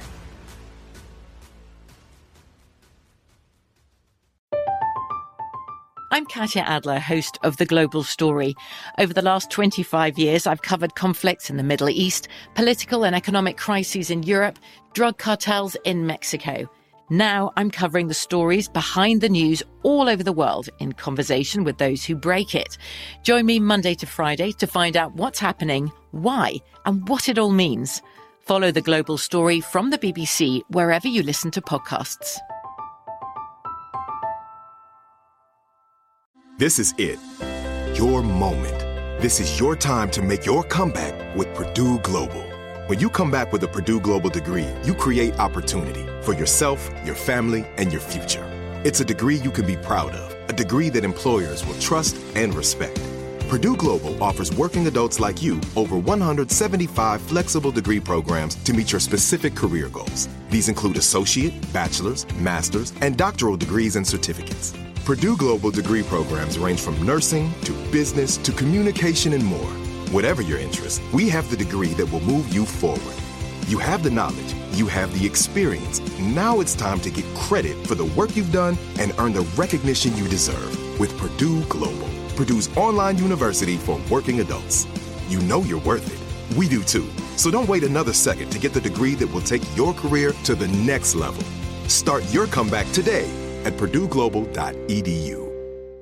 We are the voice of NASCAR. The green flag is in the air, and we are underway. The great American race. The Motor Racing Network. NASCAR Cup, Xfinity, and Craftsman Truck Series Racing live on your hometown radio station and MRN or NASCAR.com. Martinsville, Talladega, the Chicago Street Course. We have the side by side action and last lap passes for the win. Photo finishes. Ryan Blaney will win. The voice of NASCAR, the Motor Racing Network. So let's get so let's talk about. I, I, want I want to move it forward to we talk about power behind it. Um, what what what what Al Haymon has done. First of all, this brother gives very few interviews. I mean, like literally, he does not do interviews. Um, he was a concert promoter. Uh, folks who might remember uh, the Budweiser Superfest uh, tours, that he was the force behind that. And so then what he did was he purposely did not call himself a boxing promoter. He changed the language as well. And the reason Floyd Mayweather has the riches that he, he, he has and how he's been able to earn the money, because it was Al Haymon, in his brilliance, who went to Floyd Mayweather and said, You know, you can, you're the one who's making the money. You're the one who's promoting your own fights. You don't need Bob Arum to promote your fights, and he comes off making 30, 40, 50, 60, 100 million dollars. If I'm correct, it was a $750,000 buyout of Floyd Mayweather's contract with Bob Arum. And it was Al Haymon's suggestion to buy himself out of that contract that completely changed Floyd Mayweather's world. I dare say, with all of these names, and even with Don King, and I think if you mention all of these people, I believe that 50 years from now, 100 years from now, if the question is raised, uh, who was the most influential individual in the history of boxing, I would say it was Al Haymon because he completely flipped the script and changed and changed the game. And he wasn't about attention. I mean, I'm telling you, if you Google him right now, you might come across one or two interviews. He does not he, go public. He is a stealth figure. You are correct. And in fact, the only way I know about Al Haymon is that I read the Los Angeles Times on a regular basis. And a few years ago, there was an article about him. Uh, you are correct to suggest it's very difficult to find information and documentation about Al Haymon. And I think that's a very wise decision because when you are flamboyant, as Don King is, when you are oftentimes portrayed in the headlines, like Don King used to be, that really only attracts the sharks and the barracudas and the vultures and attracts those who want to take you down. And because Al Haymon is not necessarily a household name, I think that that helps to facilitate his escaping negative attention, at least thus far. Uh, although it would not surprise me that as a result of our talking about him, that uh, some prosecutor uh, looking to get notches on his gun belt uh, might be going after him. But even this last uh, Floyd Mayweather encounter in the ring with Logan Paul, I understand that as a result of the fee and side bets that Floyd Mayweather made in favor of, him, of himself, that Floyd Mayweather might have walked away with millions of dollars, uh, millions and millions and millions of dollars from that one celebrity fight, so called. And so, once again, I think that Floyd Mayweather, probably more than most, knows that he owes a lot of his wealth, if not the better part of his wealth, to one Al Haymon. And, and I think, and, the reason I think, again, I, I think the, reason why I, I, I say Haymon is so important uh, is because, one, he was successful in getting these black boxers, and he, he and he he manned his other boxers as well.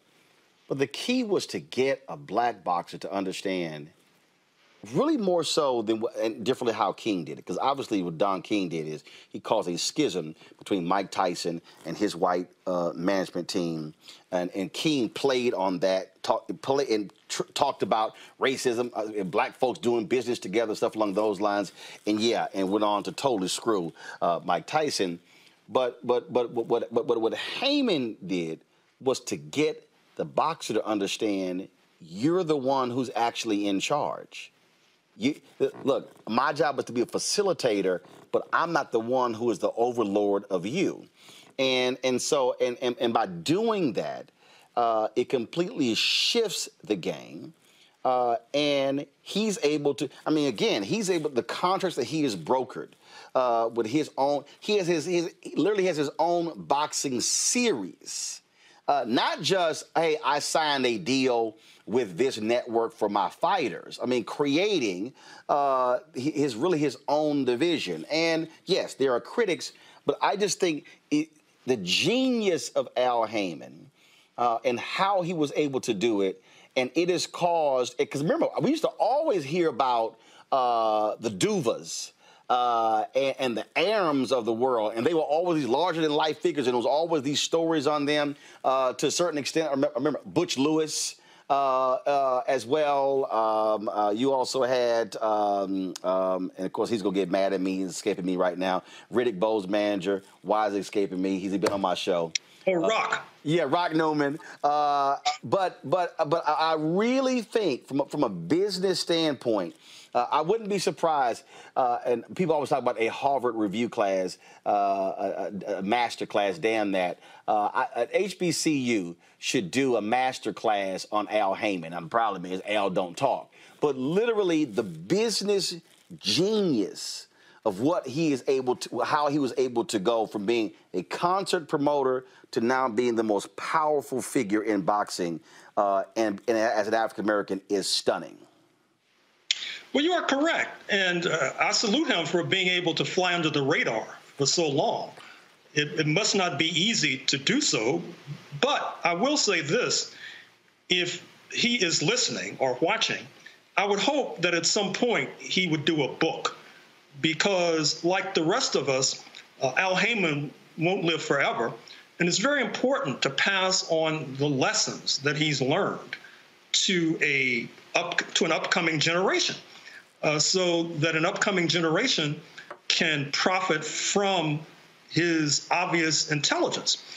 Although I have to say, I'm sympathetic to why he tries to keep a low profile, because as I explain in the book, sports in general, and boxing in particular, is mob infested. Uh, there is a credible story, in fact, about Sonny Liston, who, as we know, was defeated by Muhammad Ali and then died under mysterious circumstances a few years later, that Sonny Liston might have run afoul of the mob in Las Vegas. And Las Vegas is a particular site and locus of the story that I tell. It's not just because it happens to be the home of Floyd Mayweather and happens to be the home of Bob Arum as well. It's also a regional headquarters for organized crime, and it's a city that was built on gambling in a state where, in some counties, prostitution is legal. So, if you're talking about corruption, if you're talking about immorality, you have to talk about Las Vegas, you have to talk about Nevada. Um, I, I, ask you this all the time we do interviews. I do this with every book author. Um, and the question I always ask is all the research. What, what, what, what was your wow moment that you uncovered uh, that, that caused your eyes to just get big and you say, this is unbelievable. Wow, this is crazy. Well, that's a hard question. I, I will say this, and I'll say this for future researchers uh, who wonder there, there is a great boxing archive at Brooklyn College in Brooklyn, New York, that, believe it or not, has not only correspondence from uh, Muhammad Ali. I saw Muhammad Ali's medical records at this archive, which, as early as the early 1980s, a doctor at Columbia Medical School had diagnosed him with having a kind of Parkinson. I saw the records of Muhammad Ali after he took this tour of Africa in the uh, 1979 at the behest of then U.S. President Jimmy Carter to try to get African nations to boycott the Olympics. So those sorts of primary documents uh, about Muhammad Ali is, is sort of a, a kind of goal for researchers. And with regard to the aha moments or wow moments, it's just all the killings. Uh, I just made reference to Sonny Liston, and I mentioned him only because people are familiar with his name. But it's astonishing how many boxers have been murdered over the years. I mean, if you don't get killed in the ring, you can be killed outside of the ring. And disproportionately and overwhelmingly, uh, those who are being killed outside of the ring are these black boxers who refuse to go along with the mob. So uh, I'll mm. close on this particular segment by saying that I encourage other researchers to visit this boxing archive at Brooklyn College. And there's another one at uh, the University of Notre Dame in uh, South Bend, Indiana, that is not as rich in documentation as Brooklyn College's, but is useful nonetheless. That's a tip to up and coming writers about boxing. I do want to ask you this here because I think people also don't understand this here, uh, and there have been uh, other books and documentaries done on this here. Um, boxing was a savage sport, grossly unregulated, uh, and, and, it was numerous deaths in the ring that caused this country to say we got to put a stop to this. Uh, and, and wasn't there a point when they literally even stopped showcasing boxing on on television? Uh, because of the savagery? Well, boxing, in a certain sense, suffered from saturation. At one time, there might be three or four uh, boxing matches on television every week, four or five every week. But that was like an overdose. As if you have uh, four or five professional football games on television every week. And I think the NFL is coming to that point of saturation as well. But you are also are correct to point to the savagery and the bloodlust that characterizes boxing. Uh, as noted, I just talked about people being killed outside of the ring. Of course, you might be, recall the match in 1962 between Emil Griffith of the Virgin Islands and Benny Paret with roots in Cuba, mm-hmm. uh, where Benny Paret had insulted uh, Emil Griffith before the match and when they got into the ring, Emil Griffith systematically executes Benny Paret. He dies in the ring. And the referee does not stop the fight, uh, amazingly enough, as the crowd is cheering for more. It's almost like the Roman gladiators of old, uh, when those men who were so unfortunate as to have to fight lions and then would be eaten as the crowd would cheer. Uh, that's what we were dealing with not so long ago, and to a certain extent, even today. Well, you're absolutely right, uh, it, it, and that's how sort of people looked at it. Uh, and uh, and then I mean, you had Congress that actually uh, took action, uh, not only dealing with that, but also there was a bill named after Muhammad Ali that also was there to protect the interest of boxers. Yes, there have been efforts at reform. The late Senator John McCain of Arizona took this up as a personal project to try to force through federal uh, boxing reform. Larry Holmes, by the way, has also been quite vocal on the question of reform of boxing, but the interests are much too powerful. And then there's the deregulation. I mean, for example, you have uh, 50 different state regulating authorities, with the most powerful ones being in Nevada, New York, California, New Jersey.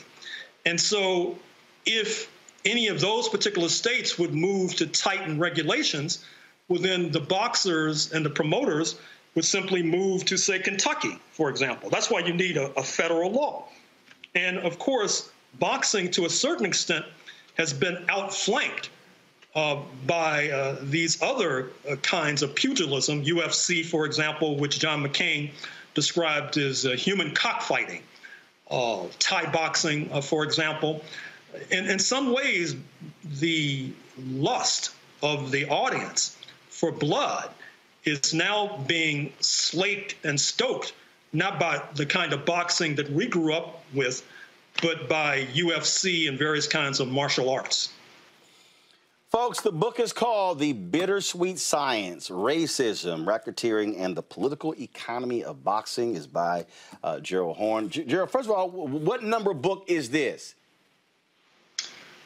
Um, I don't know, maybe 34, 35, something like that. I don't know how, I don't know where in the hell you find all the time to write these books. I don't. I, I, I, I'm, my Lord. That's, I mean, between the research and the writing, uh, but uh, we've uh, we certainly enjoyed your work. There's so many other books by you that we've talked about that I've told folks to actually buy, uh, and so uh, I think I'm uh, probably responsible for some nice royalties that go to you.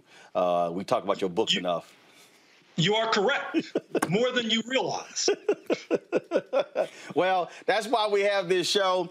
Uh, I've read uh, many of them, not all of them, and still reading them. Uh, and I'm definitely uh, going uh, to check this one out. Uh, so, Gerald, I appreciate it. And then next time I got to Houston, y'all, this how bad it is. I'm going to have to bring all of my books from Gerald uh, and he's gonna have to sign them all. I have a whole shelf of just for signed books. I'm gonna have to have a whole separate suitcase for Gerald's books uh, for him to sign. Gerald, I appreciate it. Thanks a bunch, folks. Um, uh, and, and, of course, y'all, he's professor, at University of Houston, uh, in my hometown, and uh, I'm sure uh, your students uh, get a kick out of learning your class. But you probably make them do a whole lot of research.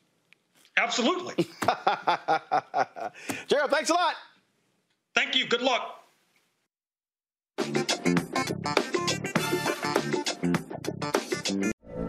From BBC Radio 4, Britain's biggest paranormal podcast is going on a road trip. I thought in that moment, oh my God, we've summoned something from this board. This is Uncanny USA. He says, Somebody's in the house, and I screamed. Listen to Uncanny USA wherever you get your BBC podcasts, if you dare.